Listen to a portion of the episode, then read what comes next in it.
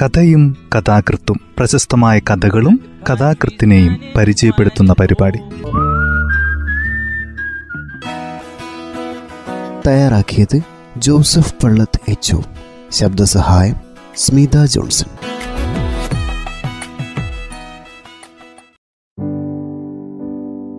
മലയാളത്തിന്റെ പ്രശസ്തനായ എഴുത്തുകാരൻ പൊൻകുന്നം വർക്കിയുടെ രക്ഷാക്കാരൻ എന്ന ചെറുകഥയാണ് ഇന്ന് ഈ പരിപാടിയിൽ അവതരിപ്പിക്കുന്നത്.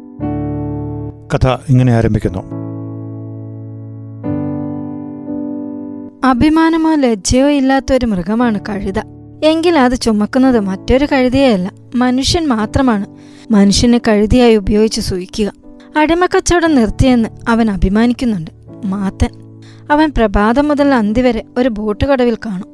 സഹോദരങ്ങളെ കൂലിക്ക് ചുമക്കേണ്ടതായി വരുന്ന നിർഭാഗ്യത്തെക്കുറിച്ചോ മനുഷ്യന്റെ മഹത്വത്തെ സംബന്ധിച്ചോ ചിന്തിക്കുന്നതിന് വിശപ്പ് അവൻ അവസരം കൊടുക്കാറില്ല. യാതനാകലുഷിതമായ മാത്തന്റെ ജീവിതത്തിൽ സദാ ചവിട്ടി നിൽക്കുന്ന ഒരു വസന്തമുണ്ട് അയാളുടെ ഭാര്യ. വിഷമങ്ങളും വേദനകളും വന്ന് ഹൃദയത്തെ ഒലയ്ക്കുമ്പോൾ അയാൾക്ക് ജീവിത സന്ദേശത്തിന്റെ ചൂണ്ടിപ്പലകയാണ് മറിയം. നിഷ്കാമങ്ങളായ ആരാധനകൾക്ക് എന്നും സാക്ഷി നിൽക്കുന്ന ദൈവം മാത്രം. വിദ്യാസമ്പന്നരായ പ്രിയതമന്മാർ പ്രിയതമന്മാരെ ഉദ്ദേശിച്ച് ഉപയോഗിക്കുന്ന ഓമന തങ്കം കൺമണി പെൺമണി മുതലായ വാക്കുകളിൽ ഒന്നെങ്കിലും മാത്തൻ വശമില്ലായിരുന്നു. മാത്തൻ ഭാര്യ അഭിസംബോധന ചെയ്യുന്നത് കേട്ടാൽ പരിഷ്കാരം പൊട്ടിച്ചിരിക്കും. എടി കൂവേ പിന്നെ ഏ നോക്ക്. ഇതിലൊന്നും സാഹിത്യമില്ലായിരുന്നെങ്കിലും മറിയയ്ക്ക് സജീവനാദങ്ങളായിരുന്നു. രസാത്മകങ്ങളായിരുന്നു. പൂർണ ഗർഭിണിയായിരുന്ന മറിയയുടെ സുഖമില്ലായ്മയിൽ ചിലത് കണ്ടുകൊണ്ടാണ് മാത്തൻ അന്ന് വേലയ്ക്ക് തിരിച്ചത്. അയാൾ അവളോട് പ്രത്യേകം പറഞ്ഞു നീയേ ഇന്ന് പ്രാതലൊന്നും വെക്കണ്ട. പക്ഷെ മാത്തന്റെ വിശക്കുന്ന വയറ് കാണുമ്പോൾ മറിയയുടെ നിറവയറേരിയും. അയാൾ വന്നു നോക്കിയപ്പോൾ ചോറും കറിയും തയ്യാറാക്കി വെച്ചിട്ടുണ്ടായിരുന്നു. പിന്നെ അവൾ പിടഞ്ഞെഴുന്നേൽക്കാൻ ഭാവിച്ചെങ്കിലും ആ വിഷമവൃത്തിയിൽ നിന്ന് മാത്തൻ അവളെ തടഞ്ഞു. ദരിദ്രന് വേണ്ടിവരുന്ന വൈദ്യസഹായത്തിന് സാധാരണ ദേവദൂതന്മാർ പോലും കണ്ണടച്ചു കളയും. ആരും ആരും അറിയാത്ത ആ ആവശ്യം കണ്ണുനീരിൽ തുടങ്ങി. കണ്ണുനീരിൽ അവസാനിക്കുന്ന ഒരു വക കടങ്കഥ മാത്രമാണ്. ഡോക്ടർ ആ മനുഷ്യനെ പറ്റി ഓർത്തപ്പോൾ മാത്തന്റെ ഹൃദയം നടുങ്ങി.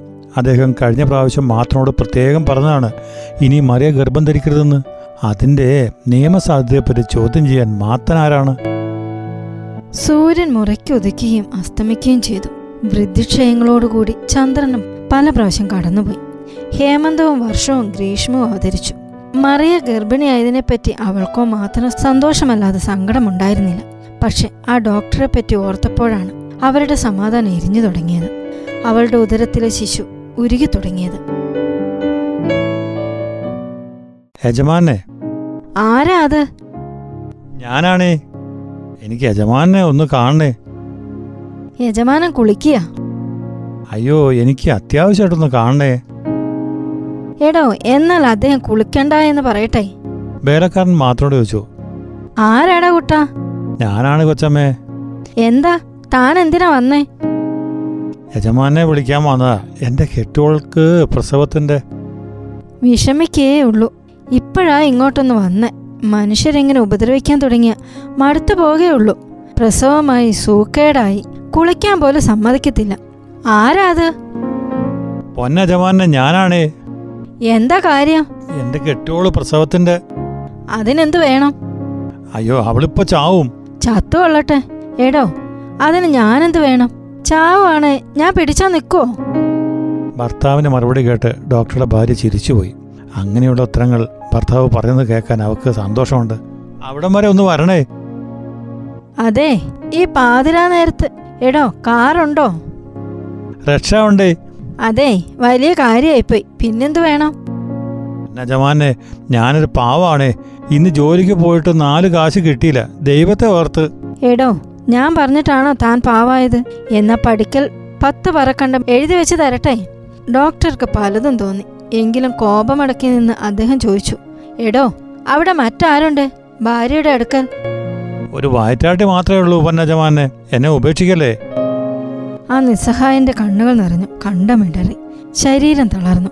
താൻ ചെന്ന് ആ നേഴ്സിനെ വിളിച്ചുകൊണ്ടുപോ എനിക്ക് ബൈബിൾ വായിക്കാൻ നേരമായി. നേഴ്സിനെ കൊണ്ട് സാധിക്കത്തില്ലേ? ഞാൻ വന്ന് നോക്കാം. ഡോക്ടർക്ക് സംസാരിച്ചുകൊണ്ട് നിൽക്കാൻ സമയമുണ്ടായിരുന്നില്ല. മാത്തൻ ആ നിസ്സഹായൻ ഇരുട്ടിൽ കൂടി റിക്ഷയുമായി. അതാ മറയുന്നു. രണ്ടു മൂന്ന് നാഴിക കഴിഞ്ഞപ്പോൾ ഡോക്ടറുടെ മന്ദിരത്തിൽ അയാൾ വീണ്ടും വന്നു. എടോ താൻ ഇങ്ങനെ വിളിക്കുമ്പോഴൊക്കെ ഡോക്ടറും നഴ്സും ഒക്കെ വരാൻ താനുണ്ടോ അവർക്ക് ശമ്പളം കൊടുക്കുന്നു? പോകൂ. നേരം വെളുത്ത് ആശുപത്രി കൊണ്ടുവാ. രോഗികളെ ചികിത്സിക്കുന്നത് അവിടെയാണ്. തന്നോടല്ല മുമ്പൊരിക്കൽ ഞാൻ പറഞ്ഞത്? ഇനി താൻ മര്യാദയെ ജീവിക്കണമെന്ന്. പോകൂ. നേരം വെളുത്ത് ആശുപത്രി കൊണ്ടുവാ. കുട്ടാ ആ ഗേറ്റ് അടക്കേ മാത്തന് അവന്റെ ദാരിദ്ര്യം എന്താണെന്ന് മനസ്സിലായി. പക്ഷേ ഡോക്ടർ പറഞ്ഞ മര്യാദകേടായ ജീവിതമാണ് മനസ്സിലാവാത്തത്. മറിയോട് താൻ എന്ത് മര്യാദകേടാണ് ചെയ്തതെന്ന് അവൻ അറിഞ്ഞില്ല. മറിയ ആശുപത്രിയിൽ എത്തിയിട്ട് ഇന്ന് ഏഴ് ദിവസമായി.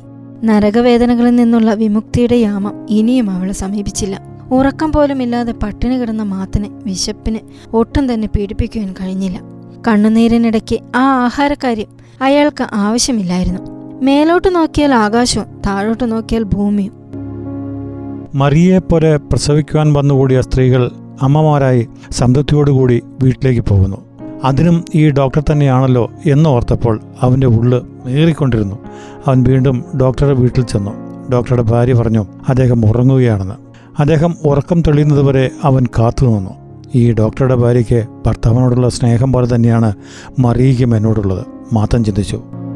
എടോ താൻ എന്തിനാ വന്നത്? പൊന്ന ജവാനെ ദൈവത്തെ ഓർത്ത് മറിയ ചേ ഇറങ്ങ പുറത്ത്.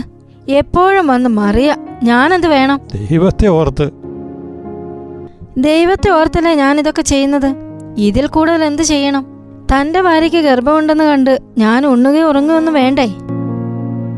വരാന്തയിൽ നിൽക്കുന്ന ഡോക്ടറും വെൺകളി തിരളുന്ന കെട്ടിടവും എല്ലാം പമ്പരം പോലെ കറങ്ങുന്നതായി മാത്രം തോന്നി. അവന്റെ ചെവിയിൽ നിന്ന് ഒരു സിൽക്കാരം പുറപ്പെട്ടു. വരണ്ട തൊണ്ട നനയ്ക്കുന്നതിന് ഇത്തിരി ഉമിനീർ അവൻ ഇറക്കി നോക്കി. ഇന്ന് എട്ട് ദിവസമായില്ല പൊന്നെ ഈ കിടപ്പ് കിടക്കാൻ തുടങ്ങിയിട്ട് എന്റെ വീട്ടുകാരത്തെ ആശുപത്രിയിലാ. എന്റെ കയ്യിൽ പണമില്ലെന്നുള്ള കാര്യം അറിയാൻ ആരാ ഉള്ളേ? അഞ്ച് രൂപയിലും മുടിച്ചില്ലേ? കളി മാറുമെന്നാ തോന്നുന്നത് പരീതിന് സഹോദരന്റെ ഹൃദയംഗമായ ഈ അപേക്ഷയെ തടുക്കുവാനുള്ള തന്ത്രങ്ങൾ വശമുണ്ടായിരുന്നില്ല. അവൻ കുറേ നേരം മൗനമായി നടന്ന ശേഷം പറഞ്ഞു മാത്ത ഇട്ടോണ്ട് കള്ളം പറയാൻ എനിക്ക് മേല. നിന്റെ ആവശ്യം വല്ലാത്തതാ. ഞാൻ ഈ കിടക്കുന്നതിന്റെ പാട്ടം കൊടുക്കാനിട്ടിരിക്കുന്നതാ. നീ എപ്പ തിരിച്ചു തരും? അവൾ എഴുന്നേക്കട്ടെ പരീതെ. പണിക്ക് പോയി എങ്ങനെ ഞാൻ ഉണ്ടാക്കിത്തരും? പരീത രൂപ കൊടുത്തുകൊണ്ട് വന്ന് നീട്ടിക്കൊണ്ട് പറഞ്ഞു മാത്ത എന്നെ ചതിക്കല്ലേ? പരീതെ ഞാനല്ല പറഞ്ഞേ. നമ്മൾ രണ്ടു ആണുങ്ങളല്ലേ? പോട്ടെ ഒരു പെണ്ണല്ലേ? വല്ല തരത്തിലും വീർപ്പ് ഓടിക്കട്ടെ. മാത്തൻ രൂപയുമായി ആ രാത്രിയുടെ പ്രാണവേദന പോലെ അന്ധകാര ചുരുളുകളെ തള്ളി നീക്കി മുന്നോട്ട് പാഞ്ഞു. ഡോക്ടർ കുപ്പിയെടുത്ത് മയക്കമരുന്ന് മറിയയുടെ മൂക്കിനോട് ചേർത്തു. ശസ്ത്രങ്ങൾ അദ്ദേഹത്തിന്റെ കയ്യിൽ കൂടി ചാതുര്യത്തോടുകൂടി സഞ്ചരിച്ചു. പക്ഷേ ആ ഭർത്തൃഭക്തിയുടെ മയക്കം തീരുവാനുള്ള മരുന്നോ ശാന്തിയെ ഭഞ്ചിക്കുവാനുള്ള ശസ്ത്രമോ ഡോക്ടറുടെ പക്കലുണ്ടായിരുന്നില്ല. പ്രസവവേദന കടന്നു ചെല്ലാത്ത നിത്യശാന്തിയുടെ മടിത്തട്ടിൽ ഇണയെ പിരിഞ്ഞ് ആ പതിവ്രത തലചായ്ച്ചു. ഒരു ഭ്രാന്തനെ പോലെ മാത്തൻ ഡോക്ടറുടെ നേരെ ഓടിച്ചെല്ലുന്നത് പലരും കണ്ടു. പക്ഷേ അവൻ എന്തു ചെയ്തുവെന്ന് ആർക്കും അറിഞ്ഞുകൂടാ. രക്താഭിഷിക്തനും ബോധശൂന്യനുമായിട്ടാണ് പിന്നീട് ഡോക്ടറെ കണ്ടത്. അദ്ദേഹത്തിന്റെ തലയിൽ ഒന്ന് രണ്ട് വലിയ ക്ഷതങ്ങൾ കാണപ്പെട്ടു. മാത്തൻ ഇരുമ്പഴിക്കുള്ളിലായി. അവനെ അന്വേഷിക്കേണ്ട ആവശ്യം ആർക്കുമില്ലായിരുന്നു. കനകഭിത്തിയുടെ മുകളിൽ സ്ഥിതി ചെയ്യുന്ന സുഷിരങ്ങളിൽ കൂടി കടന്നു ചെല്ലുന്ന ഒരു കനകക്കതിരായിരുന്നു മാത്തന്റെ വലിയ കൂട്ടുകാരൻ. അവന്റെ അന്തരാത്മാവുമായി വാസരാരംഭത്തിൽ അഭിമുഖ സംഭാഷണം നടത്തുന്ന ആത്മസുഹൃത്തും അതുതന്നെയായിരുന്നു. മാത്തൻ എഴുന്നേറ്റിരുന്ന് ചിന്തിച്ചു ഇപ്പോൾ അവൻ അവന്റെ വീട്ടിലെത്തിയിരുന്നെങ്കിൽ മറിയ എന്തു ചെയ്യുമായിരുന്നെന്ന്.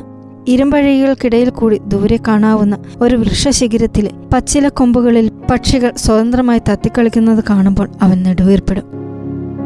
ആ ജയിൽ വളപ്പിനകത്ത് മാത്തനെ കൊണ്ട് വേല ചെയ്യിക്കുമായിരുന്നു. വേലക്കൂലിയായി ഒരിക്കൽ ഏഴ് രൂപ അവന് കിട്ടുകയുണ്ടായി. അതവൻ ഭദ്രമായി സൂക്ഷിച്ചു. ഒരിക്കൽ വേല ചെയ്തുകൊണ്ടിരുന്നപ്പോൾ മാത്തന്റെ നിത്യപരിചയക്കാരനായി തീർന്ന ഒരു ജയിൽപ്പുള്ളി ചോദിച്ചു എടോ മാത്ത തനിക്ക് താൻ ചെയ്തിട്ടുള്ളതിലേക്കും നല്ല പ്രവൃത്തിയായി തോന്നുന്നത് എന്താ? എനിക്കോ? ആ, അപ്പോത്തിക്കിരിക്കട്ടെ. നല്ലതിൽ രണ്ടു കൊടുക്കാൻ പറ്റിയതാ. പരീതേ. കിടക്കുവാൻ പായ കൊട്ടിക്കൊടഞ്ഞുകൊണ്ടിരുന്ന പരീത് ഒരു വിളി കേട്ടു. നാലുപാടും പതറക്കിടന്ന തലമുടിയോടും ജീവിത വ്യഗ്രതയുടെ ചെമ്മപ്പുകൊടി കൊടി പോലുള്ള വസ്ത്രഗണ്ഡങ്ങളോടും കൂടി ഒരാൾ പരീതിന്റെ മുമ്പിൽ ചെന്നു നിന്നു. പരീതിന് അവന്റെ കാഴ്ച വിശ്വസിക്കാൻ കരുത്തുണ്ടായിരുന്നില്ല. അവൻ അമ്പരന്ന് ചോദിച്ചു അയ്യോ മാത്തൻ. അതെ പരീതേ നീ പേടിക്കാതിരിക്കേ. ഞാൻ പോകിയാ. നീ എനിക്ക് ചെയ്ത ഉപകാരം ഞാൻ മരിച്ചാലും മറക്കത്തില്ല. തന്റെ രൂപയും പലിശയും ഇതാ പിടി പരീതനോട് കടം വാങ്ങിയ രൂപ കൊടുക്കാതിരിക്കാൻ നിയമസമാധാനങ്ങളൊന്നും മാത്തൻ അറിഞ്ഞുകൂടായിരുന്നു. അവന്റെ ആ കടത്തെപ്പറ്റിയുള്ള ഹൃദയവേദന ശമിപ്പിക്കുവാൻ അത് കൊടുത്തു തീർക്കുക എന്നല്ലാതെ മറ്റൊന്നും മാത്തന് വശമില്ലായിരുന്നു.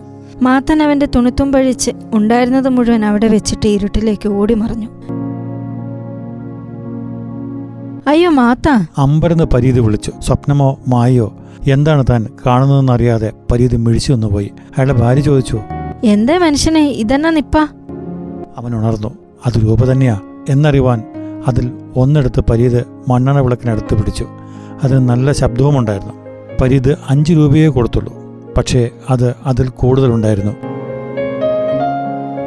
എന്നാൽ അയാളോട് തുള്ളി വെള്ളം കുടിക്കാൻ പോലും പറഞ്ഞില്ലല്ലോ.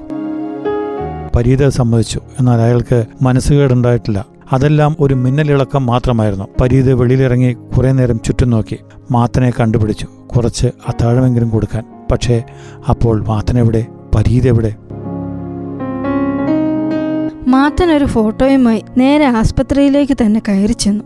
അവിടെ വിളക്ക് അണച്ചിട്ടില്ലായിരുന്നു. ആ വിളക്കിനടുത്ത് ചെന്ന് അവൻ ഫോട്ടോയിൽ ആളുകളെ സൂക്ഷിച്ചു നോക്കി. മറിയ അതിലുണ്ടായിരുന്നു വിവാഹത്തിനു മുമ്പ്. അവൾ ഒരു തൂപ്പുകാരി പെണ്ണായി. അടുത്തുള്ള ഒരു വലിയ വീട്ടിൽ നിന്നിരുന്നു. അന്ന് ആ കുടുംബ ഫോട്ടോയുടെ കൂടെ വേലക്കാരി പെണ്ണും ഉൾപ്പെട്ടു. ഫോട്ടോ കാര്യത്തെപ്പറ്റി അവൾ പല പ്രാവശ്യം മാത്തനോട് പറഞ്ഞിട്ടുള്ളതാണ്.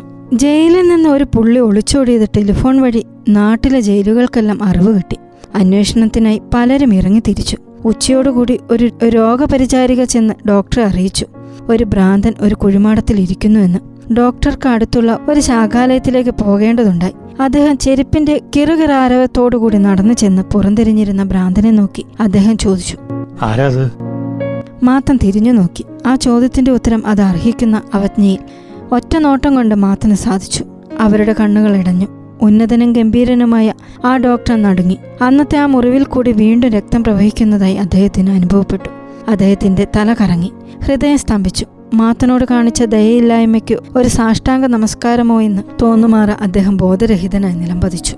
അതിൽ പിന്നെ അദ്ദേഹം ഉണർന്നിട്ടില്ല. പക്ഷേ മറിയയോട് മാപ്പിരക്കാനായിരിക്കാം അദ്ദേഹം ആ കുഴിമാട ചുവട്ടിൽ തന്നെ വീണത്. അപ്പോഴും ആ യോഗീശ്വരന്റെ ശാന്തിയും ഗൗരവവും ഇളക്കാതെ മാത്തൻ ഇരുന്നിടത്ത് തന്നെ ഇരുന്നു പോലീസുകാർ വന്നപ്പോഴും അയാൾ അവിടെ തന്നെ ഇരുന്നു പക്ഷെ എന്തിനോ ആ ഫോട്ടോ അവൻ മറച്ചു. അവർ അത് കാണാതിരുന്നില്ല. ബുദ്ധിമാന്മാരായ കുറെ പോലീസുകാർ ആ ഫോട്ടോയിലെ അംഗങ്ങളുള്ള വീട്ടിൽ ചെന്ന് അന്വേഷണം നടത്തി. മാത്തൻ മോഷ്ടിച്ച മറ്റു സാധനങ്ങൾ എന്തൊക്കെയാണെന്ന് ഒന്നുമില്ലായിരുന്നു. ഒരു ഫോട്ടോയല്ലാതെ. മാത്തൻ അവൻ വീണ്ടും കുറ്റക്കാരനായി ജയിൽ ചാടിയത് ഡോക്ടറെ കൊല്ലാനാണ് എന്ന ആരോപണം നിഷേധിക്കുവാൻ മാത്തിന് ന്യായമുണ്ടായിരുന്നില്ല. അവന്റെ ശിരസിൽ നിയമം വീണ്ടും നമ്പറിട്ടു. കുറ്റങ്ങൾ അടുക്കി വെച്ചു കൊലക്കുറ്റം ജയിൽ ചാട്ടം മോഷണം. ഒരിക്കൽ അവന്റെ മുറിയുടെ മുമ്പിൽ ഒരു പരസ്യ പലകമേൽ ഒരു അന്ത്യക്കുറിമാനം കാണാറായി. ആ കുറിമാനം മാത്തൻ തൂക്കുമര ചുവട്ടിലേക്ക് പോകണമെന്നായിരുന്നു. ഒരു വൈദികൻ മാത്തന്റെ അടുക്കൽ ചെന്ന് ഉത്തമ മനസ്താപം അധികരിച്ചു. പലതും പ്രസംഗിച്ചു. രണ്ട് ജീവിതാശകൾ അവൻ അദ്ദേഹത്തെ അറിയിച്ചു. ആ ഫോട്ടോ ഒരിക്കൽ കൂടി കാണണമെന്നും അവന്റെ മൃതശരീരം മറിയയുടെ കുഴിമാടത്തിനടുത്ത് സംസ്കരിക്കണമെന്നും ഹൃദയാലുവായ ആ വൈദികൻ മാത്തന്റെ അന്ത്യാപേക്ഷ കേട്ട് അത്ഭുതപ്പെട്ടു. മാത്തന് പിന്നെ ഒരു രാത്രി കൂടിയേ ശേഷിക്കുന്നുണ്ടായിരുന്നുള്ളൂ അതെ അവൻ ആയുസിന് മുപ്പത് നാഴിക കൂടിയേ നീളമുണ്ടായിരുന്നുള്ളൂ. മറിയയ്ക്ക് അവന്റെ ഹൃദയത്തിൽ മുപ്പത് നാഴിക കൂടിയേ ഭദ്രമായി അധിവസിക്കാൻ അവകാശമുണ്ടായിരുന്നുള്ളൂ. നേരം വെളുക്കാറായി. ആ ജയിൽ വളപ്പിന് മുറ്റത്തുള്ള വൃക്ഷക്കമ്പുകളിലിരുന്ന പറവകൾ ചരമഗാനം പാടി. അവന്റെ ആത്മാവുമായി അഭിമുഖ സംഭാഷണം നടത്താറുള്ള കിരണം. അവന്റെ അടുക്കലേക്കുള്ള വഴി നടന്നു തീർന്നില്ല. മാത്തൻ ഉറക്കമിളച്ച് കാത്തിരിക്കുകയാണ്. മാത്തൻ തൂക്കുമര ചുവട്ടിലേക്ക് നടന്നു. പരാതിയോ പരിഭവമോ അവനില്ലായിരുന്നു. അധികാരികൾ ചോദിച്ചു. മാത്ത നിനക്ക് വല്ല ആശകളുമുണ്ടോ? അക്ഷോഭ്യനായി അശ്രദ്ധനായി അവൻ പാടിക്കൊണ്ട് നടന്നു. കുന്നത്തെ പൈങ്കിളി പൊന്നോര പൈങ്കിളി. അന്നത്തെ കതിർന്ന് പൂ വന്നു. കുന്നത്തെ പൈങ്കിളി പൊന്നോര പൈങ്കിളി അക്കുഴിമാടത്തിൽ പ്രാവ് വന്നു.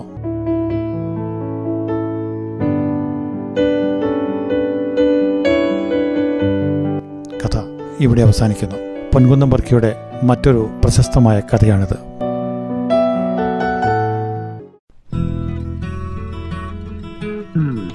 കഥയും കഥാകൃത്തും പ്രശസ്തമായ കഥകളും കഥാകൃത്തിനെയും പരിചയപ്പെടുത്തുന്ന പരിപാടി. തയ്യാറാക്കിയത് ജോസഫ് പള്ളത്ത് എച്ച് ശബ്ദസഹായം സ്മിത ജോൺസൺ.